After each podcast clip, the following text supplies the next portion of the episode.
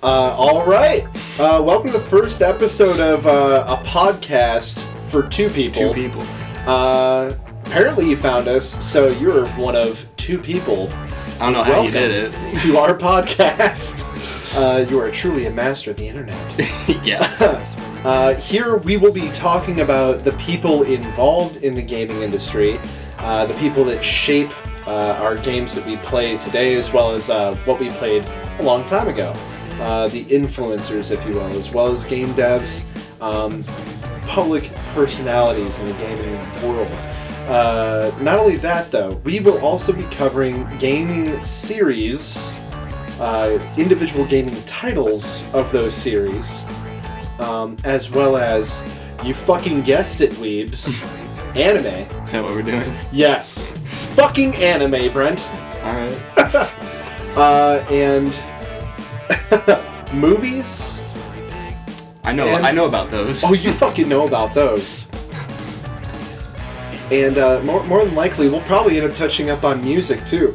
So we're gonna welcome you, one of two people, to us two people in our tiny little fucking niche that also encompasses a large group of uh, mass media, tiny mass media. Because I, I think I think if I can be allowed allow me to be poignant here for a 2nd Mm-hmm, we're all uh we're all on this uh, consumer train together. We really are. It's up to us how we navigate through it. I would like to crash it into a fucking ravine. That's how this show is like. Fuck yeah! All right, Spray so painting anarchy signs on my walls right now. as I uh, inadvertently um, introduced my uh, cohort here in crime, uh, It's Brent, me. It's me. It's Cyber Brent. You know who it is. uh, and myself. Uh, my name is Tyler. Mhm. you gotta come with a cool um, internet name. Uh, It's series, ser- series of grunts. I am the one, the only, the Tyler. Friend Tyler. Mm, friend Tyler San Chan Sama. hmm So uh, today, our first episode, what I'd really like to talk about is uh, a specific person, a rock star, if you will, in the gaming industry uh, by the name of Tomonobu Itagaki-san. You might fucking know him as the Titty Man He's the behind tit. He's the tit man. The big old titty boy. As well as the man who brought Ninja Gaiden into modern light. He is the dark side of the moon. He's uh. I'm sorry. Go on. he is so fucking mysterious. This guy uh, is always seen wearing sunglasses. In fact, we're in character. We had to assume. we yeah, we had to get into his mindset. Yes. How is it like? Did you play? Evil Within? Did you watch the movie Cell? We did that shit, but with Tomonobu Itagaki-san. We are wearing sunglasses while we do this because uh, can see- we're doing it. we're doing it right. We're not gonna fuck up. Uh, I really want to know if he's ever seen the untinted world. Honestly, is it, is it a world we want to see? uh, honestly, now that I'm wearing sunglasses inside and I'm just doing like really uh, mundane, arbitrary things while wearing sunglasses, I can see why he would never take them off. It's uh, comforting. It really is. Like I don't want to take them off. the harsh Like, light of reality Yeah, like, yeah. does not touch mine eyes. I can't tell you how many times I've woken up on this futon that you're sitting on in my office, covered in vomit. and you're looking Huh? up straight into that beaming ass fucking light directly above your head. So not only is he the man behind Ninja Gaiden and Dead or Alive, uh, much later on in his career, um, he directed and created a little gem called Devil's Third. Unsung masterpiece. Yeah, which Some might say. which we will absolutely come Not back just me. to. Uh, and and uh, Brent's love affair with this game uh, I, did, I that Well, he okay, tried we'll- to drag me through. we'll get back to it. I think we got through We'll like maybe a couple hours of it. We're Um, gonna finish it. someday. Uh, so, what do you remember about Itagaki, Brent? What do I remember? Yeah, like still what, what you- alive. what- yeah, yeah. What do you remember when you reflect on the uh, tinted visage of Itagaki? Um, that picture of him like carrying a katana and like a bottle of Jack or something, Oh fuck yeah! You know, which I probably have saved on my computer somewhere Right, in the was- folder tab. Fucking badass shit. yeah, absolutely. It's the it's the fucking thumbnail for Um, that. Could could you say could you say he was an innovator and that he brought uh, like tit physics to the mainstream? Uh, I feel like I remember specifically. For better or worse. Yeah. Who else was doing it at the time? Like- Dead or Alive One Yeah. was probably like the the instigator, and Right. then like all the other dev, like developers saw it and lowered their shades. Itagaki lowered his, revealing another pair of shades that he had on just in case. Absolutely. The And- man never left the house without twelve pairs. It showed it, it showed uh, what uh, 3D graphics were capable of. Right, delicious, voluptuous mammaries. Weird ass bouncing ass titties. Right. Uh, and that, that's just it. It's like what I remember of Itagaki, uh, or rather, when I think of Itagaki, what I remember from a younger me was uh, him doing all these crazy live interviews, uh, typically on like X Play or Tech TV or something of the ilk. And I could have sworn that I saw uh, X Play kind of making fun of him or poking fun at him, where uh, they showed him in a lab coat uh, over a leather jacket with sunglasses on, uh, talking about the science behind titty physics and showing a woman run on a uh, fucking um, treadmill. I don't I don't see what's funny about that. What's, Why would you make fun of that? Right. Absolutely. Like I can imagine Adam Sessler looking seem- at the TV with you know the weird big double chin smiling at you. It seems like a self aware thing to do. Like, why would you put on a fucking lab coat and be like, alright, bitch, I'm gonna tell you about titty physics? Right. Yeah. Like uh, he's definitely a guy who is aware of his own character. At least I hope so. At least in some aspects, we'll see later like- when we talk can, about like- these interviews. If I can uh, uh, break kayfabe here first, I hope Oh, yeah. he's aware. Uh, yeah, I really, fuck, man.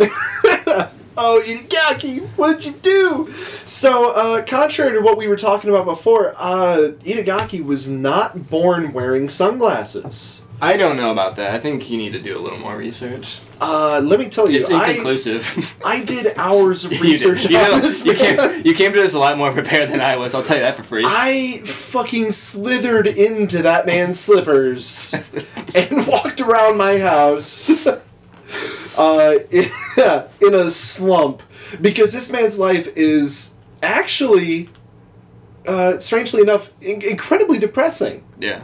Uh, a massive roller coaster of just success and failure. Uh, you know what? That I feel like that makes you more interesting.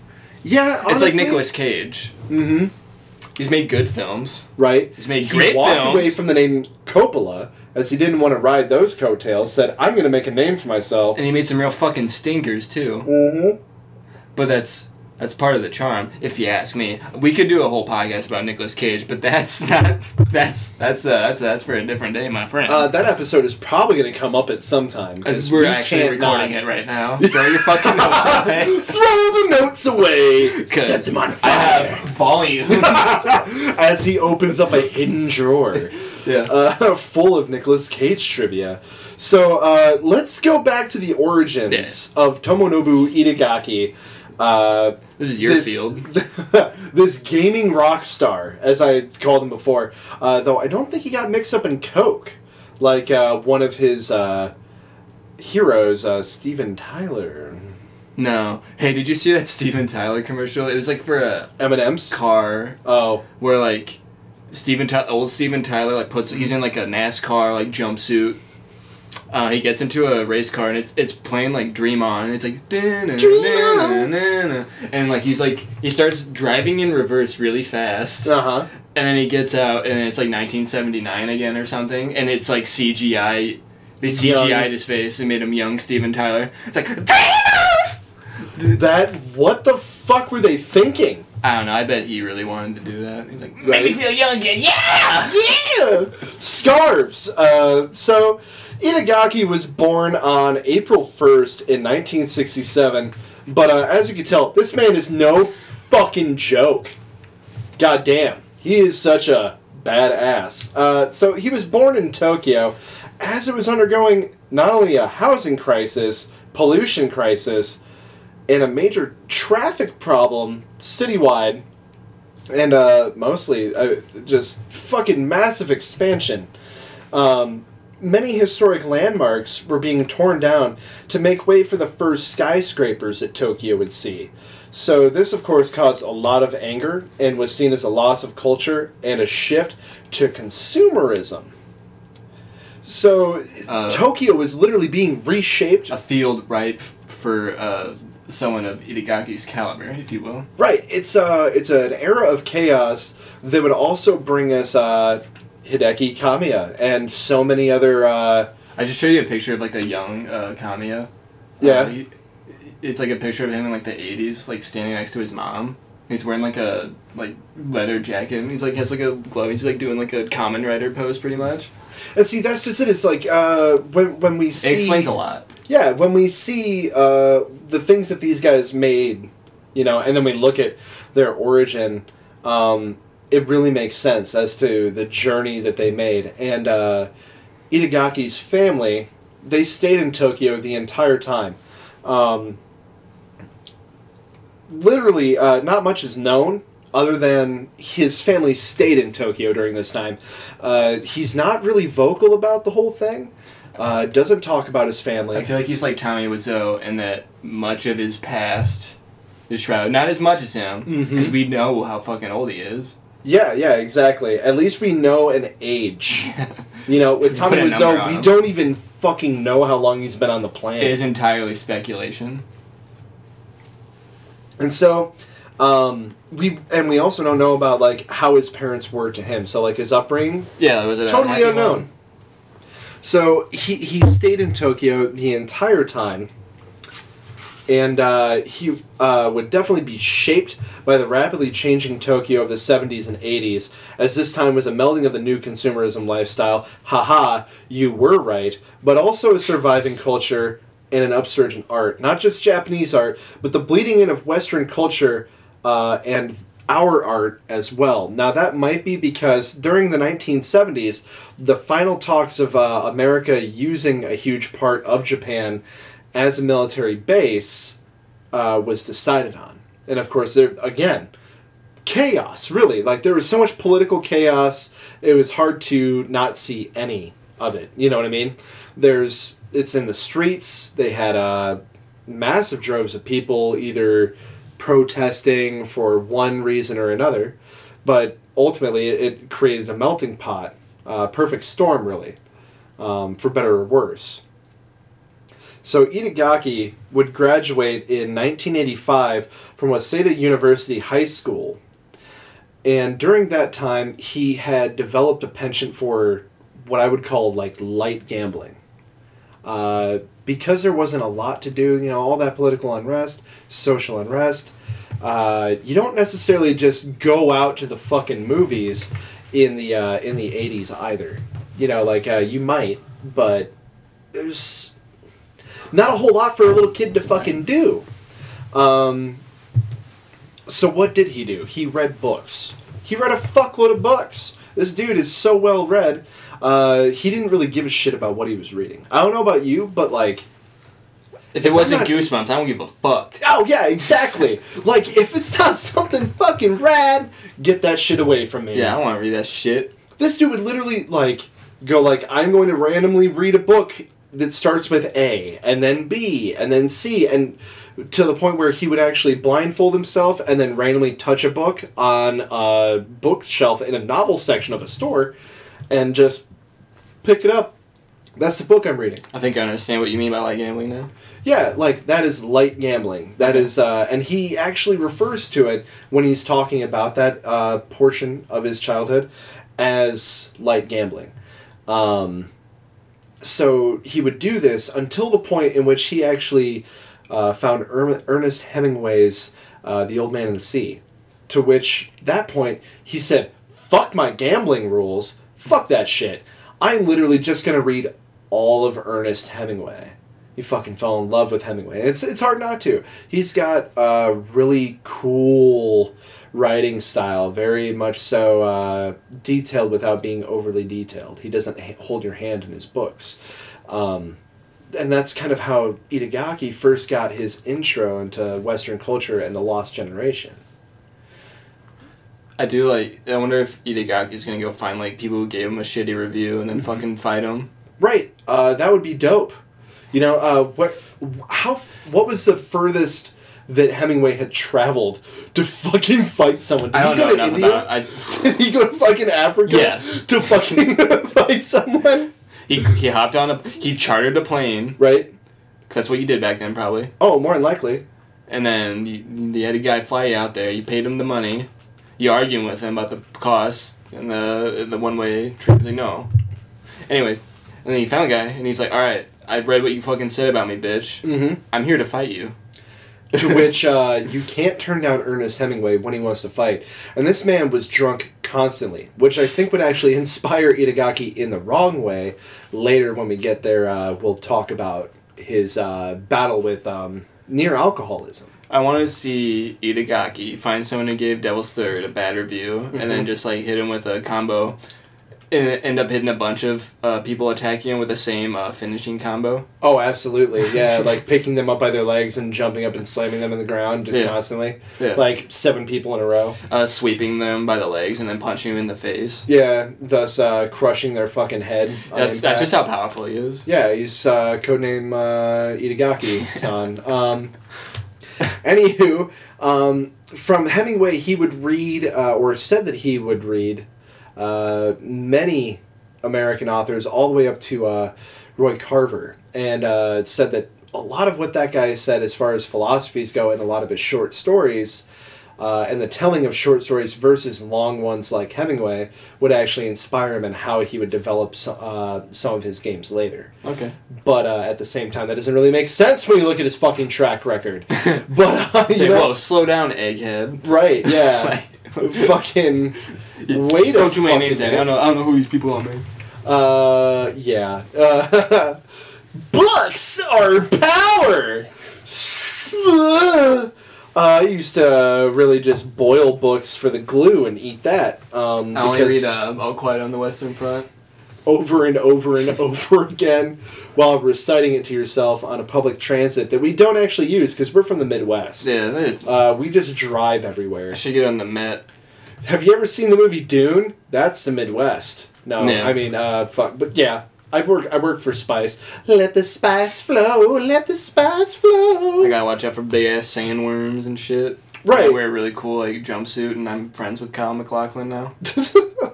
So you know, like I said, he he had been reading a lot of books, but because of that bleed in from consumerism and Western culture, he also read a shitload of comic books and of course manga, which was now getting that Western influence as well.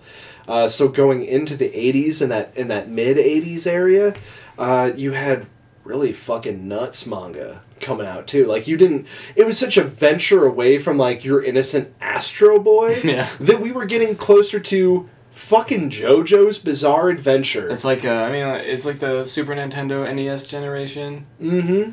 They grew up into like, uh, you know, like Doom. Yeah, exactly. We're going from games like uh, Pac-Man to fucking Castlevania. Hmm. Like, what a far cry. So again, not only is political and uh, social chaos going on, but media chaos in that like what we enjoy as a group of people, uh, not only in the states but also in Japan, um, is going through massive changes, and Itagaki is literally in the middle of it. Um, so that light gambling that I was talking about, that would actually turn into literal gambling. literal gambling, which is where he actually grew his penchant for uh, uh, wearing sunglasses. That's the reason why he wears sunglasses, Brent, because he's a fucking gambler. He knows when to. He's a hold 'em. high roller. Yeah. Yeah. You gotta know when to fold them. No more singing on this podcast. Yeah, it's bad. I can't sing. I'm worse than, like, I don't know, uh, fucking Kenny Rogers, Kenny Loggins. Hey, I showed you that video Kenny Rogers made in the '80s, right? Mm-hmm. Planet Texas. Planet Texas. yes. Fuck yeah. That's a great video, actually. Fuck everything I just said. Uh, honestly, I think the best thing that Kenny Rogers gave us, uh, other than uh, the heart and soul of America, is uh, Kenny Rogers roasters.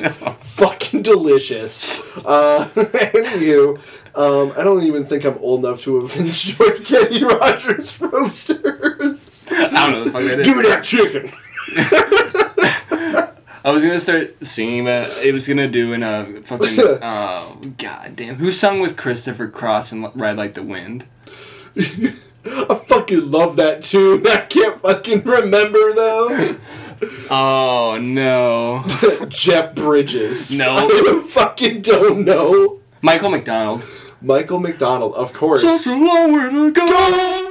All right, so uh, you know, while he's while he's gambling, you know, he starts wearing his fucking sunglasses like a goddamn champ, Like a boss. and he says that it's it's so that you can hide your true intentions from your opponent. It's like Uh, in the man's eyes. Yeah, and gambling um, would would be a huge component in how he said uh, his his game developing later, and we'll uh, we'll touch back upon that uh, because for whatever reason he believes that backgammon and the rules of backgammon are still uh, a huge point in his games.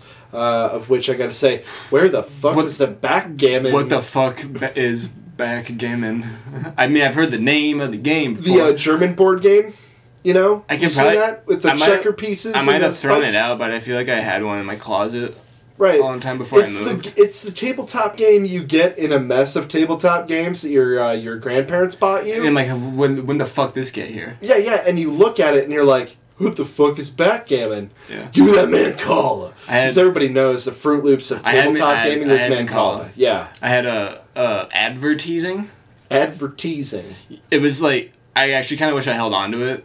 I it might it's probably still it, I don't know. I think we might have fucking. Dude, that might be like one of those super expensive tabletop. I probably shouldn't have because it, it, it's like you have to mm, like recognize like probably like late '80s, early '90s, maybe even '70s. fantastic to uh, play now. Like advertisements, oh god, like where's the beef? That's probably yeah, anymore? like Grey Poupon. oh fuck. Yeah, uh, I don't know what happened to it. Lego my ego. I'm gonna Oh, wait, back that's to my parents. Like, probably. where the fuck's advertising, mom? Man. So you know he's he's wearing sunglasses. He's graduated from high school at this point. Uh, he And hasn't changed since. and it hasn't changed since. Uh, he probably looks the same as he did back in 1985 when he started over at uh, uh, Waseda University's uh, School of Law. So he he attended Waseda uh, University High School, uh, graduated in 1985, immediately goes to college, stays there the entire time, graduates finally in 1992, and. Uh, this is when he immediately joins Tecmo the same year as a uh, graphics programmer. So, right into the field, and we're also talking about a time where working in the gaming industry is no longer a taboo. Mhm. Where before in the 80s, this was something that um, would bring shame to your family. Uh, we had talked about that uh, briefly before in just a random conversation. Um, It's like I mean, like widely considered not not Yeah. a not a good uh, business to get into. If I remember right, one of the uh, five billionaires in uh, Yakuza Yakuza, Zero. Zero. talks about how he wanted to be a graphics programmer, and his family's like, "No, you fucking idiot! Be be in real estate," and so he did. yeah, and It's that fucking nerd he grew up into into Itagaki. yeah, that's got to be it, dude. That's Yakuza Zero is Oh, uh, real fuck. life.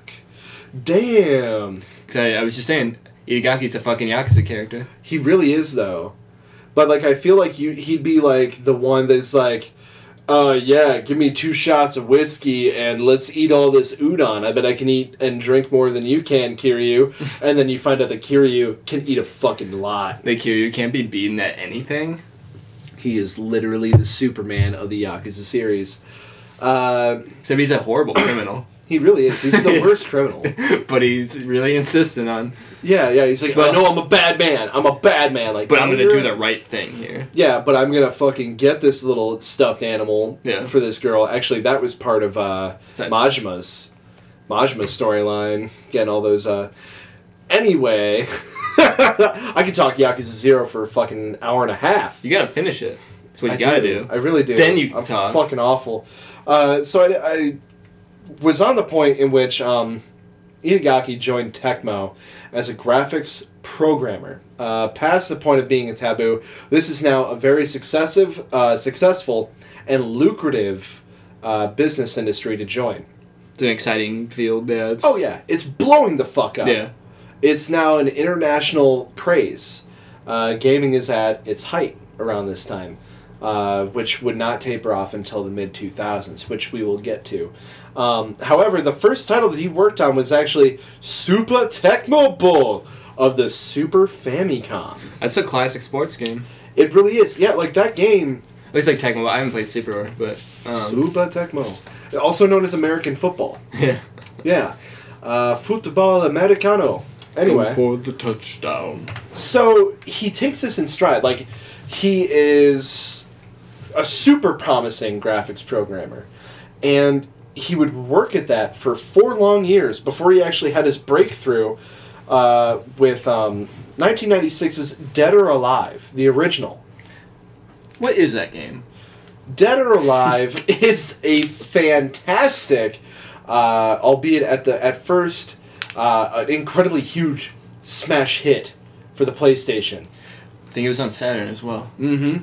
It literally just made waves. Uh, it was a fighting game that we had not seen before. Uh, this is also during the breakthrough of I mean, we had seen it before.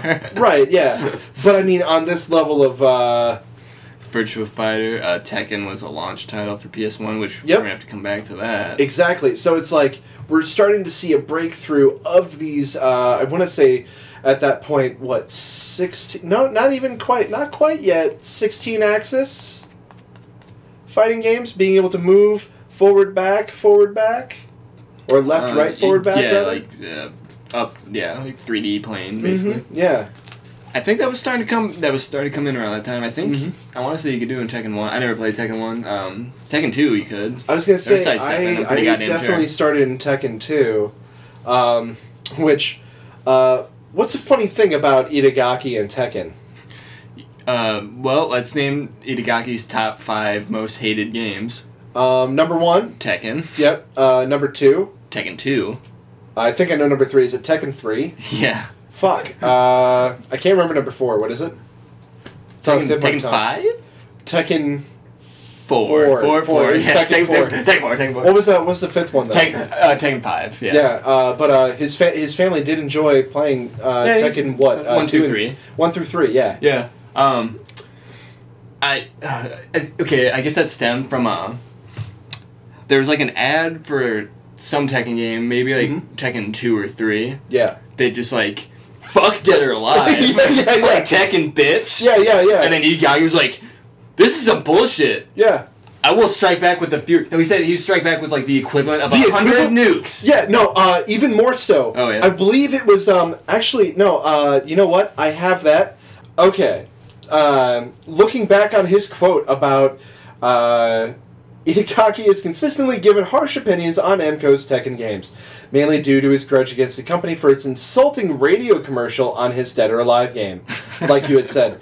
Uh, he has stated he never forgets an insult to his Yeah. family Yeah. and will retaliate with nuclear missiles more than 100 times for that. Uh, so yeah, we're pretty close. This, along with what he views as Tekken's stagnation in the fighting game genre, starting from Tekken 4, led him to condemn the Tekken series, placing it at his top five hated games, in spite of him stating, I got with the Tekken- top five list. Yes, uh, Tekken, Tekken 2, Tekken 3 were good games, which his family enjoyed. but I still fucking hate them. Fuck But you, Tekken. fuck you, Tekken!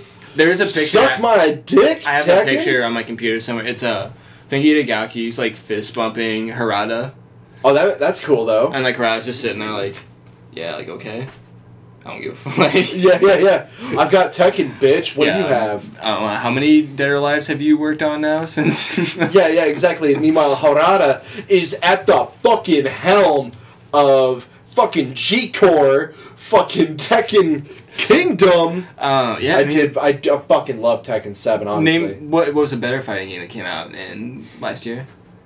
Uh. Mm. I'm sure some might say an injustice to Marvel vs. Capcom. I'm gonna Infinite say uh, neither of those actually because and Dragon Ball Z Super Fighters Z didn't come out, till this year. Um. which I Yeah. need to play. Yeah, it looks great. It looks hype as shit. Except I could, I would probably never hold a candle to anyone even remotely skilled. Right. Yeah. Exactly. It's it's uh. Back then, where where we're looking at now is like you could literally ask me that question, and I don't have an answer really. Like uh, out of the three arcade How fighters many that maybe fighting games came out last year? uh, back in 1996, Brent, what were what were two of the biggest genres uh, of games coming out for the PlayStation in '96? I can think of two major ones. Fucking JRPGs. Absolutely, I was gonna say survival horror, but uh, that's uh, um. it's uh, a fighting about, games, it's fighting a, games. and also I would say that that's about two years later, but still in the I same mean, era. That's that's another discussion. Yeah, Resident Evil kind of uh, blew the lid off that shit. Yeah, and Fuck what you heard about Alone in the Dark. Resident Evil, bitch. Right, Alone in the Dark, um, Home Sweet Home. Uh, Uh, Sweet Home, yeah, like Sweet Home. That was like Yep. that was a fucking Famicom game. Yeah, and then that uh, Mikami worked on, I believe. yeah, and uh, then on top Get, of kind that, of getting off on a tangent. here. Right, right, right. And then also Silent uh, Silent Hill. But what I'm getting at here is that there was this massive fucking rivalry between everyone, where the closest thing that we like- can remember is Don't play- Battlefield versus Call of Duty. Yeah, like don't play that pussy ass Street Fighter. Play Mortal Kombat with this blood and uh, shit. Yeah, exactly. And like When really, that's for that's for kids whose parents let them swear. You want to be a cool kid, right? Right, exactly. And uh, I was the coolest kid because I fucking played both, Yeah. as I'm sure you did too. Uh, yeah. And uh, you know, you one of two people that is also listening. Part of this. I'm podcast. sure that yeah, you probably are fitting right in that niche where you're like, dude, why the fuck do I have to pick between Mortal Kombat and Street Fighter? Why not fucking both? I'll take them both. Why limit yourself? Why limit yourself? Exactly. They're two completely different um, experiences. Yeah. And that's just it. Is that during this time there was this There was fucking for- boom. You know, we had we had Soul Blade uh, come out Shit. for the for the fucking PS One as well, and all these games are legacy games. They would continue for the, the greater part of a decade and a half to where we are now. Um, you know, it's just my DOA five still has like a pretty solid scene. yeah, Tekken Seven still very fucking big, really big. adding other people. Street Fighter Five is gonna continue you to can be watch it on fucking ESPN. yeah, I was gonna say going to remain the highest uh, caliber of fighting game in the uh, Evo scene. Anything like that, it's all tech now. Um, Dead or Alive, we'll get into where Dead or Alive ended up because it's it's about half a stone. It's about three stone throws away from where the rest of these games ended up. Um, but why is that? Okay. So going back to uh, Itagaki and his initial fucking splash with Dead or Alive before Extreme Volleyball, which is a completely different splash, um, which we will actually touch on. Um, Oh yeah, we could we got stories. Right? We have so many stories. So, uh, he created this after being asked to create it based on Sega Model 2 hardware of Virtual Fighter fame, as we had just talked about. During this time, they're like, hey, let's compete. Let's compete. Let's enter that scene. What do you got? To which he he responds with Dead or. Alive. Yeah. And uh, this is just the beginning. From here, Itagaki would then be mentored by the man behind the original Ninja Gaiden, Yoshiaki Inose, as well as Akihiko Shimoji from I- uh, Ika- uh, Itagaki's time with Tecmo Bowl. Uh, they both had a hand in shaping I- uh, Itagaki's mentality on developing games in the future, uh, keeping in mind that the entire process for everyone involved should be fun. Mm-hmm. However, I think that that ended up Seldom going- happens. yeah, it seldom happens. We'll get into his philosophy later, but I also think that the vamping up of his uh, his success got to his head, and I I think that he misunderstood exactly how much fun he Who was the supposed fuck he have. was. Yeah, who the fuck he was? This sunglasses wearing motherfucking dead or alive making titty man. We should watch those live action movies. Absolutely, I'm, I I'm sure they're fucking Just awful. remembered existed. right? So from that point, he had the momentum that allowed him to climb the ladder, uh, to which he made head of Tecmo's third creative department in 2001 by April, uh, and then leader of Team Ninja in July. But that that really just kind of made him. Uh, I don't know, more more based on fucking idealism in uh, Dead or Alive. He got Uh, very flash focused. no substance. Exactly, exactly.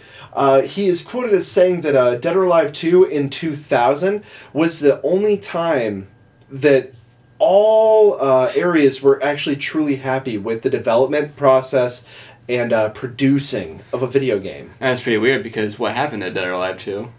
Right. Uh, so he's got this sort of What? Yeah. What's the what's the what's the story here? Like, he's got a theme in his life. So uh, he was in development of Dead or Alive 2. And it was not a finished game. Uh, he leaves out this man's name, and uh, in a very telling conference uh, at what is called DICE, which is the uh, Design, uh, Innovate, I want to say. Um, Creative Expo. yeah, Uh, create uh, creative um, entertainment Yeah. Okay. uh, conference. Thank you for that. I was uh, stalling. Um, haha, you'll never see through it. Smoke and mirrors. Uh, so, anyway, uh, when he was there, he had a very, very telling um, speech. Uh, to which he actually doesn't say a man's name, doesn't even actually talk about the game that was in production that he had not finished, just that a man had come to his uh, uh, office asking to check out this game that he was working on. To which he said, Yeah, sure, check it out. But the man never went home to play the game. Instead, he literally took it to production and produced it for the Sega Dreamcast. Yeah. Dead or Alive 2 for the Sega Dreamcast. I want to say like the dream the Dreamcast probably just come out in Japan. Mhm. They're like, okay, we need to get a game out there like right fucking now. Yeah, hop on the fucking boat. And Itagaki did say that it was incredibly successful at launch. That it made the Despite man. that, I mean, Despite I'll fucking fact, play it right now. Right, Like it's a fun game. right. It is a little janky as far as mechanics go. I mean, if did I hear that right? Uh, no, I was gonna say like it, it's it's lacking in content. That's what it was. Okay. Yeah. Uh, if, we're, we're talking jank, I mean, it's, I'm not playing it in that basement you lived in for a while, Fuck, dude. where many Dreamcasts died in that Three? basement. Three Dreamcasts. Three Dreamcasts, fella. Yeah. Yeah. One, two, one, two, and Frankencast. Yeah. Uh, anyway, um, so he said that that guy made a lot of fucking money off of that. Uh, to which I don't think that there was actually any lawsuit filed at that point. He well, just- like, if it's a company thing, what can he do about it? exactly. It's it's literally the so company. that's, that's, taking that's the only way I didn't like really question it. Right. Yeah. It's like, all right, well, I mean, like if we worked for EA, like we could have a fucking like alpha build, and all of a sudden like the EA man comes out like with his like fucking wheelchair, the end wheelchair, Yeah. shitting into a diaper. and he's like, Video Mass game. Effect 4. Give me Andromeda. And like, uh, it's not even close to finished, buddy. Like, yeah, It sounds done. yeah, let me bring it to my dorm and play it with my college friends. And eat cold bagel bites. yeah, and you'll never see it again. Yeah, uh, to which, you know, he probably just produced it and sold it and made a lot of money for, like, you know, six months. Um, but, uh, you know, going back, he was appointed leader of Team Ninja in July. He was talking about, you know, this is the. He had literally then, I guess you could say, uh, already reached the precipice of happiness In in, his- development In his own mind, at least. literally the year before that Yeah. and we were still 18 years off from today. Uh, and and a lot of fucking roller coaster of tragedy and success away from that as well. Uh, so going into what happens in 2004, he is made executive officer of Tecmo. Like that is holy fuck big bucks. Yeah. However, just two months later, he loses that position due to a sexual harassment scandal. Oh, boy. Which actually goes to uh, goes to court after uh, it's handled um, poorly, very poorly by the HR of Tecmo, and uh, she sues Itagaki for what he had done, as well as Tecmo for their poor handling. Uh, as Itagaki simply got the demotion, which I'm sure was still like millions of dollars lost to him, but that does not okay the fact that this man who probably thought I'm too fucking big, I mean, it's it's not a it's not a unique story. No, yeah, exactly. Uh, People in power just abuse. John Lennon got really popular, said he was bigger than Jesus, and got shot in the head. Uh, this man tried to fondle a girl. Uh, he said that they kissed, that everything he- that happened between them was consensual between two consenting adults. She said that this occurred for several years and that nothing was ever warranted or wanted. Uh, and this happened on, you know, obviously many occasions over several years.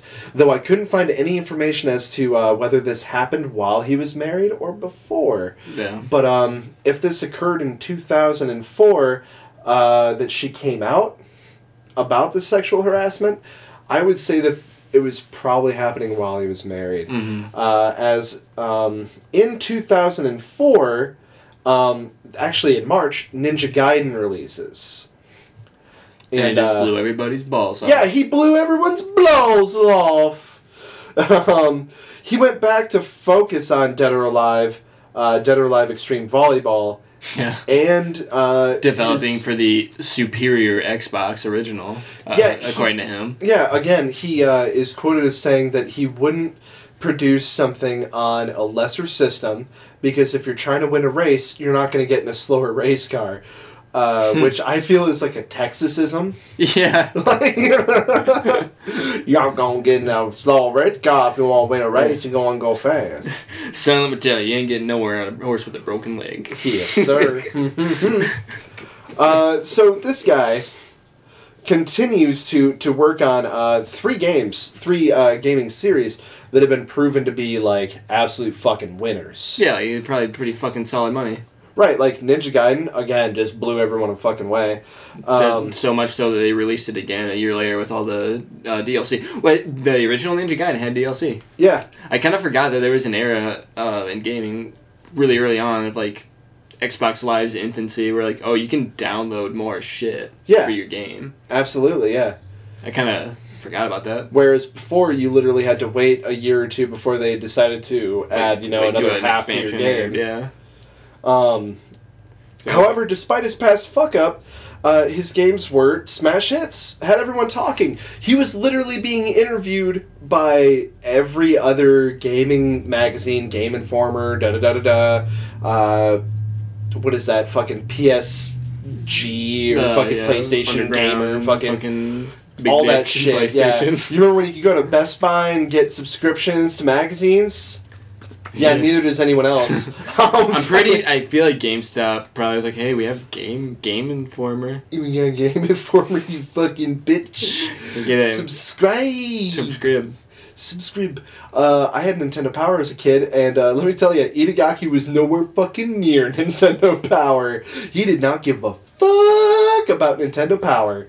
Um, but I guess what I'm trying to say is this guy was literally everywhere. You couldn't get away from it. You had no way of not hearing about Ninja Gaiden.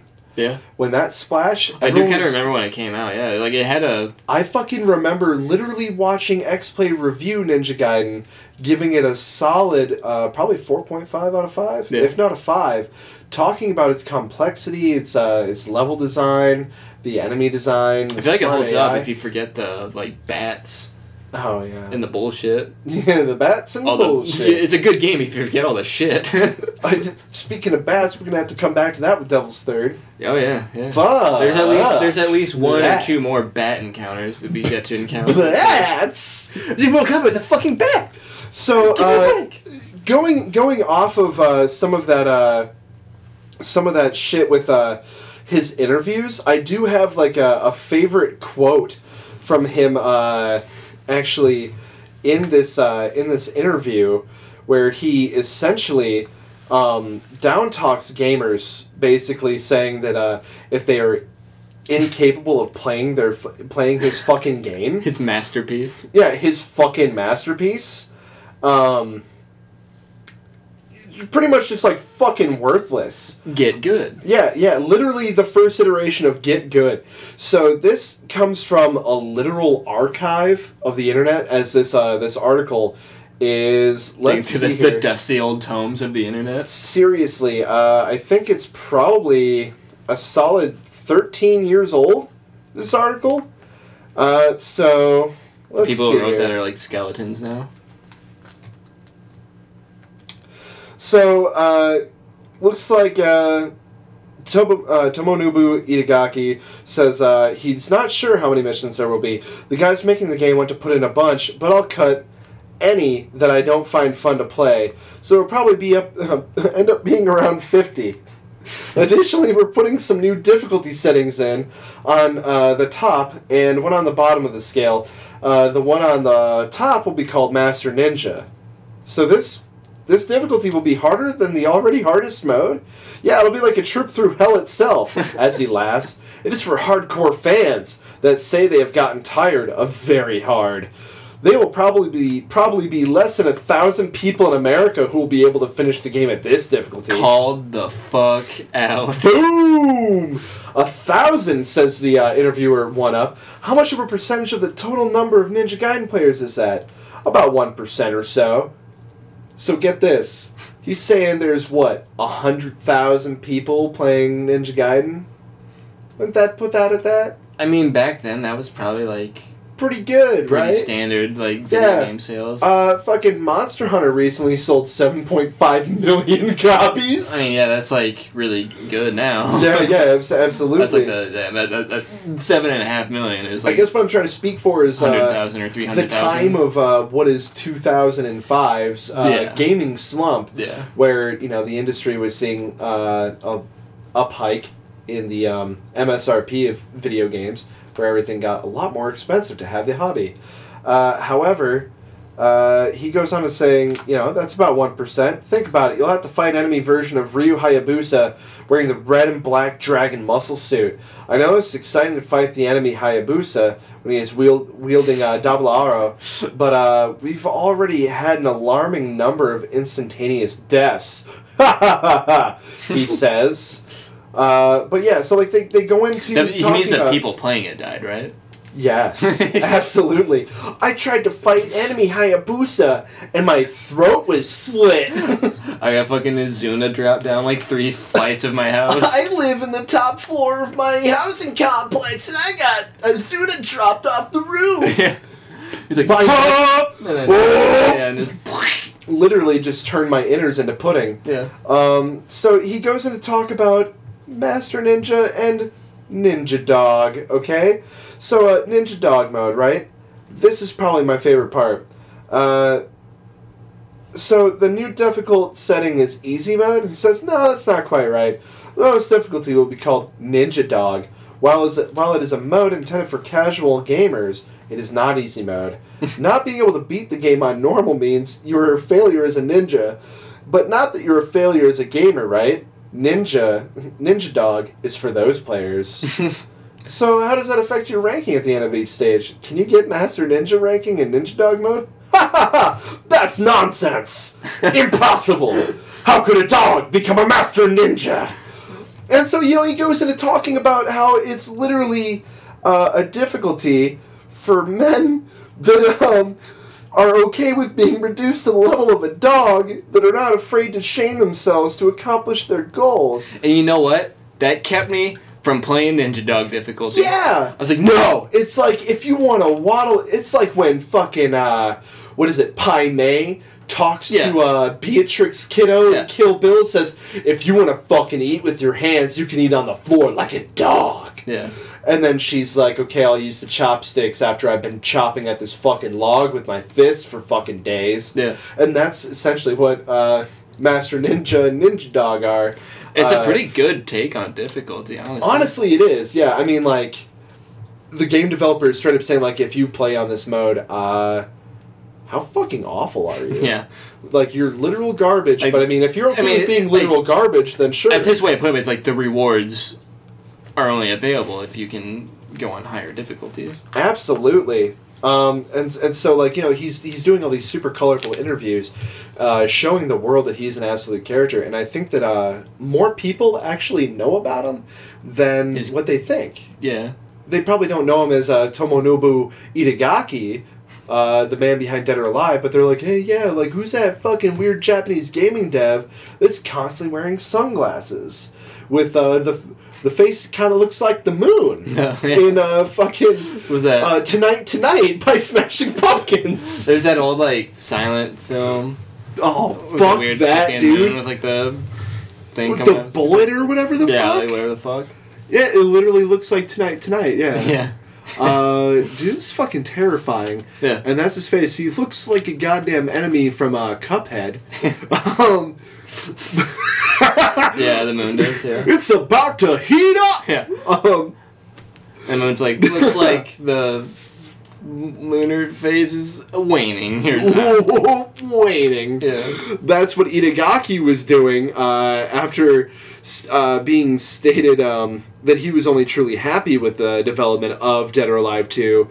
Um, his, his fans would herald uh, Ninja Gaiden uh, Black as the opus of his games. Like, this is the true version of Ninja Gaiden that we deserve, Yeah. that we wanted, that plays better than all other adaptations. So yeah, I played I played the I played Sigma, I didn't play Black. I played Sigma. I played Sigma. I really enjoyed Sigma. I I, I really did. I only I think I only played uh Ninja Gaiden uh, two Sigma. Mm-hmm. I, I actually no I played the original um, Xbox 360 version. I played that, and then and I played. it uh, is very different from Sigma. Yeah, yeah, dude. And, and honestly, like, uh, I watched people play Black, and I was like, wow, that looks tough. Yeah. Sigma was a good medium, I think. Yeah. Uh, it was very challenging at some points if you if you wanted it to be challenging. Which, um, Ninja Again. Gaiden 2 Sigma had Momiji chapters. fuck yeah, it did. Fucking delicious. However, he wouldn't be around to see uh, such a fantastic Because he's game dead as now. he's fucking dead. Uh, his uh, his face and head and body were ultimately uh, engulfed by the pockmarks on his face. Right. Uh, sorry. Dude, don't talk shit about him. He'll strike back at us with the force of a thousand nukes. Yeah, yeah. Uh, which, Like for real, like. You to gotta be give- honest, if you're listening, you gotta give him nothing but respect for you. uh, absolutely. Like uh, Itagaki, uh, I'm, a, I'm a big fan of his work. I'm a really big fan of his work. I'm not a big fan of uh, Sexual harassment. hara- yeah, sexual harassment. I don't. I don't Kinda know the whole story, disgusting. but I'm not gonna go up to bat Right. for that. Uh, from what I understand, um, we're coming up to a point where It's, he, uh, we find out that he is indeed uh, a very good family man, Yeah. where he reaches a very deep Mariana Trench in his life. Yeah, like sexual harassment defense is not the hill I intend to die on, my friend. No, absolutely fucking not. Just like just leave it at that. Absolutely. Um, so moving on from uh, Yeah. from his past fuck up, Yeah. um, he he would not see Ninja Gaiden 2, uh, Sigma, or anything of the adaptation because he promptly resigned before it released in 2008, which I believe is in August of 2008. And I might be wrong, but I'm pretty fucking sure that was August of Just like 2008. yeah, like just before release, uh, you're you gotta be in the ballpark. I mean, it, the game did release in 2008, right? Yes. Uh, so this is because he ended up suing Tecmo for withholding a bonus, as well as uh, Tecmo's president Yoshimi Yasuda. Uh, so he, uh, the the bonus, all that shit, it was not talked about and was ultimately settled privately, but it would take two years for that to settle. Uh, however, he was uh, quoted saying that that bonus that was withheld from him was in the neighborhood of 1.4 million dollars, which is a fucking massive bonus. But again, you know, we're looking at. I wish I got that kind of bonus. right. Uh, I can't imagine what fucking title that would have been for because it's before Ninja Gaiden 2 releases. So what? Uh, Ninja Gaiden Black, Sigma. Keep in mind, uh, by the time you left Ninja Gaiden 2, there's there's you know two more Dead or Alive games we haven't touched on. Yes. Uh, uh, uh, uh, two plus two more if you count the Extreme series. Absolutely, yeah. Which were which were fucking pretty goddamn big. Uh, let's look at exactly what games he actually had during that time, which would have been in uh, around or re- uh, relatively before uh, 2008. So in 2006, of course, uh, massive hit, uh, Super Swing Golf, uh, which he was an advisor for. But on a serious note, Dead or Alive Extreme 2, to which he was executive producer in 2006, That game did really well, didn't it? incredibly well. like, yeah. Um, Yeah, I mean, like that was probably one of the biggest selling games. But of course, uh, We all know the reason. yeah, titty physics. Big old titties. Zoom in on them titties. You Take can pictures take of the pictures titties. of the titties. You can get friends with titties to be friends with your girl with titties. It's a waifu simulator. You know, like Get them I think my dream project is Mhm. to like get me to like convince him Yes. to make another Dead or Alive Extreme game, even though he probably couldn't use any of the characters. Mm-hmm. Just have it be Dead or Alive Extreme Mm-hmm. with the Dead or Alive fighting game Right. on top of it, just in the mix. Yes. Like you dare break up this volleyball championship? How dare Yeah, you? fight. Uh, so he would also before uh, Extreme Two, of course, Dead or Alive Four, which he was producer and director, uh, simply taking the role of producer for Ninja Gaiden Black. And uh, before the year before that, producer and director of Dead or Alive Ultimate. Uh, so within the same year, but just after uh, the first Ninja Gaiden. Um, other games that he has worked on, since we're already going through his, uh, what do you want to say, his discography, because he's a rock and roll star. All right, so That was a weird obviously we, we touched on uh, Tecmo Super Bowl. Um, Dead or Alive in 96, as we already said. Dead or Alive 2 in 2000. Dead or Alive 3 in 2001. The first Dead or Alive Extreme Beach Volleyball in 2003. Like I, that's that's one of the games I like can still remember seeing commercials for. Absolutely. Where Uh, it's like, oh, seeing- this game's naughty. Yeah, Get it on your Xbox. For some reason, I remember that around the same time of uh, another fucking ridiculous game. And, like, uh, the whole Leisure idea- Suit Larry. the whole marketing, yeah, uh, it was like, I don't give a fuck about Leisure Suit Larry. No, Um, yeah, fuck that. like the commercial was like, it's like, like the volleyball is really good, and like no, I- like honestly, the people were really mad uh, Dead or Alive Extreme too, because like the volleyball was not fun to play compared to the first one. Yeah, I wouldn't know because I haven't played it, but like I'll believe it. yeah, absolutely. I'm sure that people played it because uh, what other game can you play with uh, big titted uh, mama waifus Yeah. playing volleyball on the beach, having a good time, being friends? What other console could you do that on? Uh, well, I'll tell you what you couldn't do is enjoy the smell of cheese. yeah, the smell of the cheese it was very appetizing, Tyler. Uh, smell of cheese. Only two people are gonna know what we're talking about. Yeah, uh, probably. I think so. Yeah. I think so. Yeah, uh, Uh, so We should probably get into a quick story about uh, uh, how we couldn't record. We we tried twice to record uh, Dead or Alive Paradise for the fucking PSP.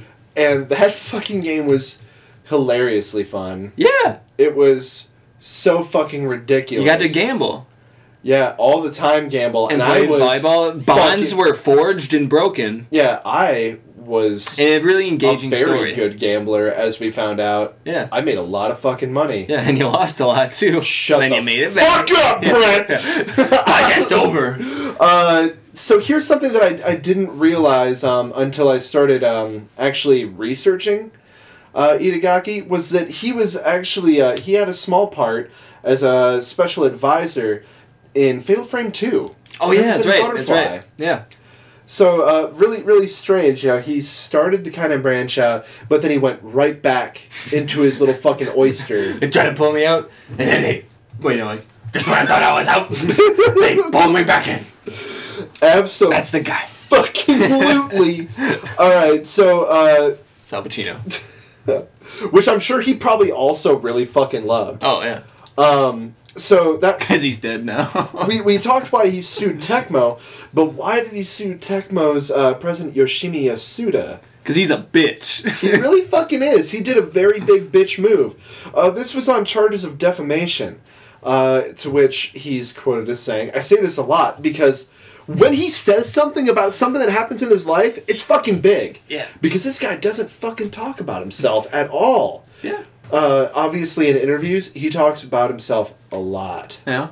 Uh, I would. As a very cool dude, he Oh, never he- really says anything bad. Why would you not say you're a cool dude if someone's interviewing? I mean, Right, I mean, he's already sitting there in sunglasses, Yeah. in a leather jacket with fucking katanas that his dad gave him. drinking a fucking bottle of Jack. Yeah, which is probably honestly just sweet tea with sugar in a Jack bottle. Yeah. Let's be fucking honest. No, it's real uh, uh, Kentucky bourbon. The, mmm, delicious. Sour mash. Sour mash. You know, I'm gonna give a, a, a confession here. yeah. I don't like Jack Daniels that much. Like OG Jack Daniels.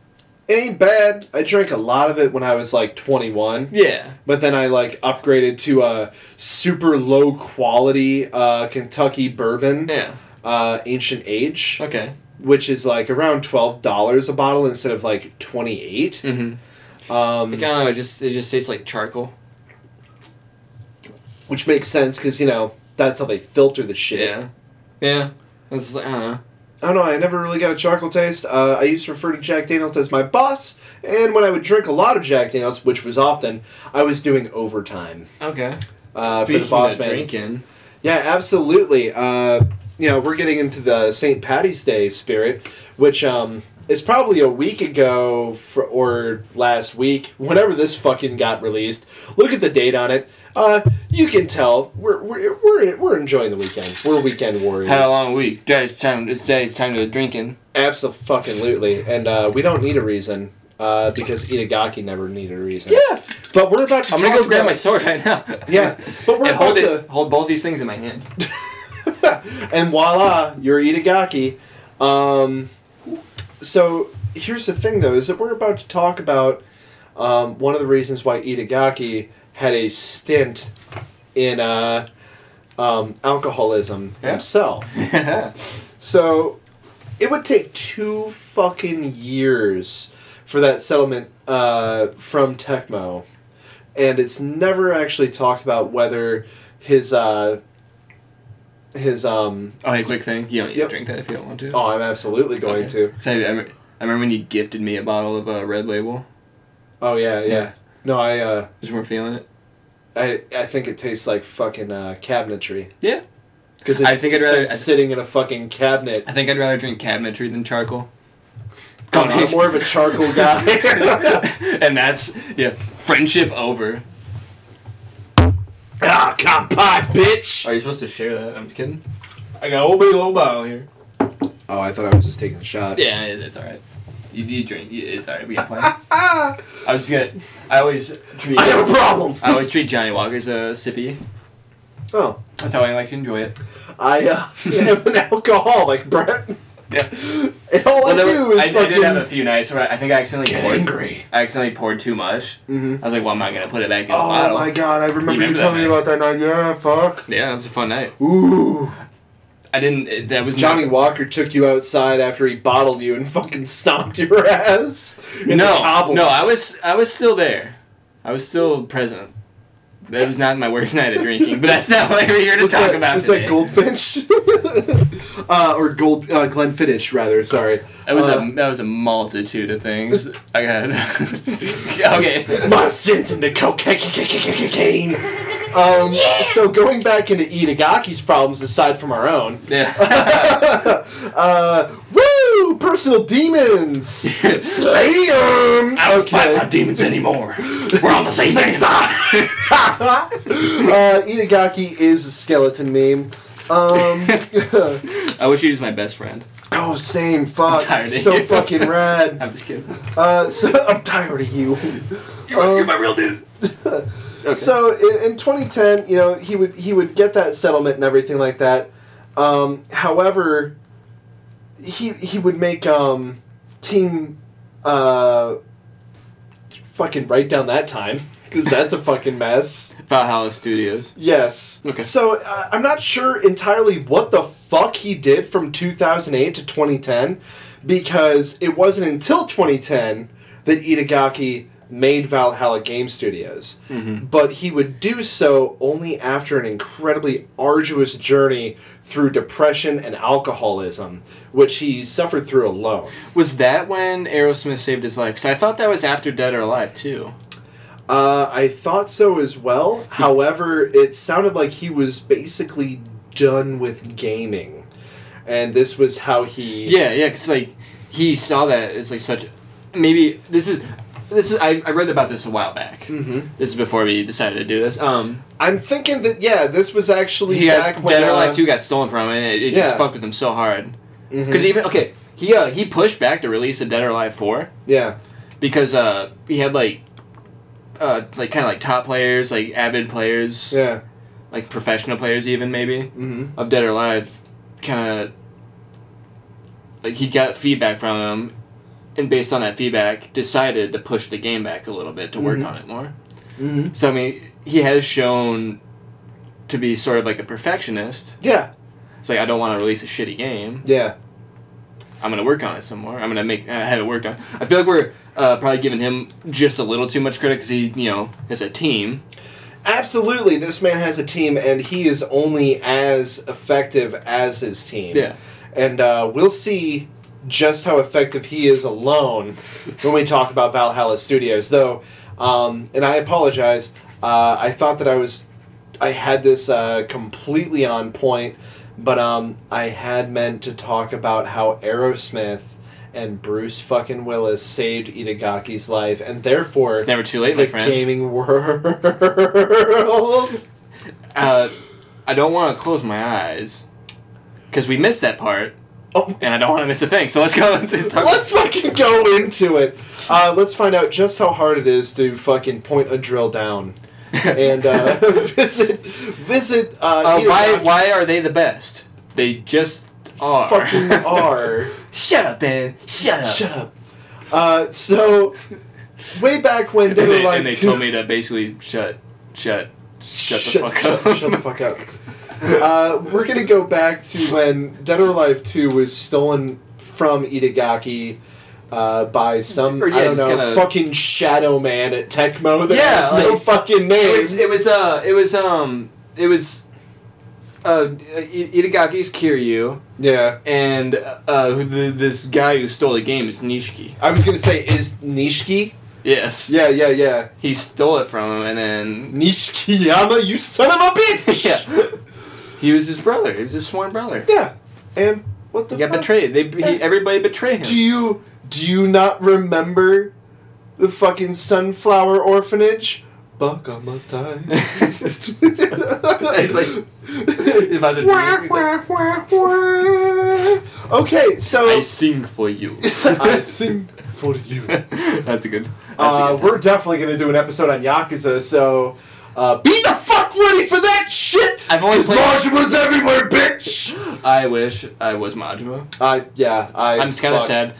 I need. To, I if only I had decided to purchase that three thousand fucking dollar snakeskin jacket. Dude, it's so dope. It would be dope. Dude, do you want to have a down Someday. payment on a house or be really warm in your snakeskin jacket? I'm not gonna wear a shirt under I'll it. fucking tell you how I'm gonna fucking spend my fucking I'm gonna get some money. leather pants.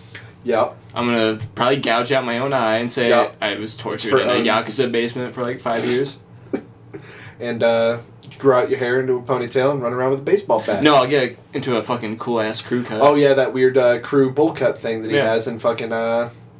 uh that's yeah. that's the Majima. Like you're you're only familiar with Zero. Yeah. Yeah, yeah, yeah, yeah, yeah. Uh, Yeah. So, uh, going back to his, his dark time, because I, I do want to touch up on this, but I don't want to take up too much time because this is kind of backtracking, and I feel really bad for it, so I apologize. And I No, who gives I- a shit? You bear with me. uh, it's just uh, I like to be prepared. okay. Yeah. I You know mean, what? It's all right. Uh, so. But it, it's a it's a pretty fucking good story. So when he's fucking depressed, he is saying mean- that he is literally drinking from the time he wakes up until he goes to bed. I feel like But when I quit my drunk. job, that's probably what I'm gonna do. Right? Because I always wanted to do that. But uh, you know, what's more what's more man like how can you say that like you're manly when you're literally just drinking from like morning till the time you go to bed? Watching fucking crying? Armageddon all day. Uh, see, there's there here's the thing, is that at first he's Oh, wait. just drinking and crying. Okay, yeah. And then Armageddon enters his life in Yeah. Aerosmith, and then Because he is like literally talking about like how this is the most depressing part of his life. He's gonna fucking he's probably had suicidal thoughts at this point. Yeah. Because like his his dream game that he was working on was stolen from him. Uh, he's failed his family, his life, and the gaming industry. You know, very very dramatic man.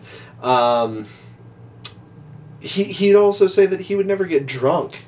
Even though he's drinking all day, of course, which is very manly to never get drunk, no Yeah, matter how much you drink. which I don't think is like biologically possible. No, but it is. Uh, I want to say that uh, copious amounts of drinking without getting drunk is, of course, part of a, American a side culture. effect of of drinking a lot. Yeah, yeah, yeah.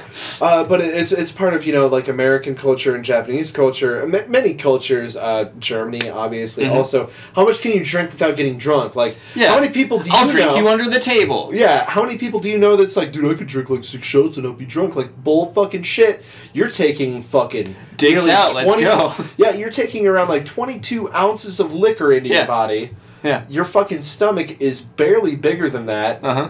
Uh, and then you're gonna fucking no. Okay. Anyway, Yeah. so he's drinking a shitload. So his wife's like, "My husband, he is so shitty." I don't know. She's fucking She's Russian or some shit. I- Italian Russian. It's Like, why Russian. don't you get a job, hey? Hey, Take get it off easy. the couch. Yeah. Why don't you get out there and get a job? Come on. You need to Yeah. provide for me. A real man would provide. so instead, she provides for him, buying a copious amounts of DVDs. VHS tapes of fucking Yeah, yeah. Literally just a shitload of, of fucking movies. To which he would say, I more or less looked at the TV and uh, just stared at it. I didn't watch the movies, I just stared at them. Is that your Uwe Boll impression though? Uh, pretty much. I stare at the I stared at the TV. I didn't really watch. Now you sound like my fucking uh, junior high science teacher. Ooh. Oh, let me tell you. Oh, hey, oh. Ooh. Okay, okay. Do I'm you sorry. know the story of Sedimentary rock? Because it's a little bit cooler than me. um, Do so- you know where I can find some sailors? We're getting off track. It's so fucking bad. I'm having a good time though. It is. It's a good time. I hope that you're having a good time. You, one if you've been people. fucking toughing it out with And us you know for what? an hour and a half. if you two that are listening to us two, Yeah. I hope you two find each other. I Yeah. hope that you fall in love with each No other. No matter what it takes. And uh, track each other down and, and truly just connect. Yeah. Either on a spiritual level or through a very physical, raw, physical level. oh, just raw, full of emotion. Um, meat popsicle. Uh, Bruce Willis, meat popsicle. Uh, he was saving. He saved. Can I have hair in this movie? He saved Itagaki. Uh, because Yeah, he of his- sacrificed himself to save him. Yeah. Uh, And he told Literally. he told Itagaki, he's like, "You take care of my daughter." Well, see, that's just it. Is that it was the relationship between uh, Henry Stamper, Bruce Willis's character Mm-hmm.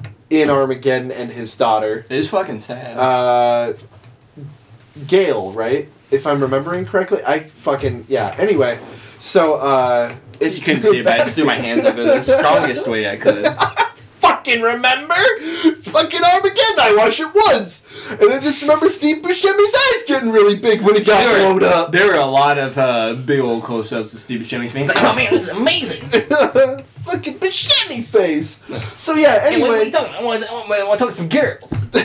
So, uh, Itagaki said that he watched this movie upwards of a hundred times while his daughter uh, sat on his lap, and he subjected her to watching it a hundred times too, until she finally decided, Like, hey, "Dad, I can't fucking watch this anymore." And he's like, "Why? This is uh, Daddy's, you know, favorite movie." And she's like, "Well, because it's the movie where Daddy dies." yeah, And it's like he said that that moment and watching that movie with his daughter, the fact that Steven Tyler wrote this song Mhm. for the movie for his daughter, which I think her name was actually Gail, right? Well, Liv Tyler. Yeah, Liv Tyler was- Sorry, so yeah, Liv I Tyler. totally fucking forgot that connection until Yep. just this moment. And then it was Henry and Gail uh, in, in the movie. So Steven Tyler writes a, writes a song for Liv Tyler, his daughter, for the movie Armageddon, to which it also is in response to Henry's relationship with his daughter sacrificing himself to blow up a fucking giant space rock with a nuclear bomb to save got mankind. Drew in there first, Yeah, exactly. and I'm the best one there is. We're the best. Yeah, and so it's like boom, boom, boom. This crazy trinity that made so much. Uh, just it, it, it did so much for Itagaki, but uh, when you're depressed, Is that who we're talking about? Yeah, yeah. When you're, but when you're depressed, you know, getting kind of deep, you dissociate. You find a comfort show or Mm-hmm. a comfort movie, and you do rewatch it constantly. Oh yeah, I think we've Because all kind of done oh, something yeah, like yeah, that. Where yeah. you just like go back and watch Absolutely. something just because Yeah. Uh, how many of you uh, two Makes you not people out there have been so fucking depressed? And I'm not one of these people that that did this show specifically, Mm-hmm. but I know a lot of people that have. They find a lot of comfort in constantly rewatching The Office. Yeah, like yeah. I see that on Facebook I go all back. the I watch like the angry video game nerd. Like Yeah. once in a while, I just go watch all of his fucking videos. He did. Yeah, I like to go and watch uh, Board James. Yeah. So anyway, he makes Dragon Sword for his daughter, and Yeah. um, they, you know, he fucking puts out Ninja Gaiden 2, and then he's like, you know what? Fuck you guys! Leaves 2010 uh, or 2008 leaves, has that fucking two year period where yeah, I don't Nobody fucking know what the fuck he was doing. He was probably training. probably training, uh, learning the fucking guitar He, drums. he and, got lost in his decadent ways right, and, uh, and he was also probably the way of a likely- true warrior. he was he was probably also uh, like headhunting. Yeah, yeah. he was probably headhunting um, from Team Ninja Uh-huh. because he took several members from Team Ninja to create Valhalla Studios. Um, to which, in that year, shortly before E3, they announced their first title, Devil's Third, Mhm. which uh, would not come out f- until 2015. Five years later. Five years later, uh, which a lot of people were actually pretty excited about. We were looking at it, we were like, dude, this could be like Bayonetta, or, you know, fucking kind of looks like, Yeah, like Devil May Cry. Like the next Ninja Gaiden, right? Yeah, like, holy fuck, the guy who made Ninja Gaiden's gonna make a new game. He's making like a third person shooter, okay. yeah, and not only that, but like, he's putting it on the Nintendo. And the reason why he said that he Wait, chose it was going to be on Xbox, Yeah, um, but uh, and- THQ went went bankrupt. yeah, And that- THQ they were the people that bankrupt. originally like bank bankrolling it or like publishing. Yeah, I mean, like he and then made, I he think made the when studio. Swooped in. Yeah, and so they're like, yeah, we'll put it out. And the thing is, is that he had a lot of praise for Nintendo because of their innovation. Yeah. So he saw the Wii U and he was like, dude, that's pretty cool. Like, you don't have a lot of fucking firepower, it was but like you're pretty cool. Like, you're innovative. yeah, man. I I which he felt was very important. Like it, I mean, the Wii U is a fucking prototype Switch if you really break it down. Oh, absolutely. And uh, going into his uh, philosophy for game design, he talks about the Happy Three, uh, also Happy Four. So the Happy Three is the developers. So like him as like him and the development like, yeah, team, team, yeah. Uh, the consumer, and then uh, the executive board. This is part of the Happy Four. The executive board, and then himself as a creator. Everyone has to be happy. Yeah. If all of that happens, you're looking at the perfect storm. You're going to look at really great content. It's going to be a great release. Yeah, you got something like the publishers. Okay, yeah, we'll throw money at this. However, I think that uh, even with five years to come up with Devil's Third, Yeah, I I, I holy want to. fuck, that is a long production. That's another time. podcast right there. I think like just finding out what all. The fuck happened. happened with Devil's Third? I wonder if it's because they they were going with the online mode, Mm-hmm. um, which Did that game have a fucking online mode? yeah, it had a Oh, it had, a, it had an adversarial online mode. Yep, and it had a standalone PC release. What the fuck? Yeah, Mm, I don't know if it's still like going. They might have shut down the servers at this point. I kind of bet they did. Probably. Jesus Christ. See, I, I imagine it lost the player base on the Wii U pretty fucking quick if So- it ever had one. If yeah, I was gonna say. So I mean, if you can tell uh, by our uh, reactions as well as I mean, if you're one of two people, you probably checked out this fucking game, or you at least No. heard about it. No. Yeah, I mean, like I said, you're probably one of two people. Um, I bought it because I, I like Ninja Gaiden. I like right. Dead or Alive. I was like, okay, Yeah. this I know the caliber, I know the pedigree Yeah, going into this game.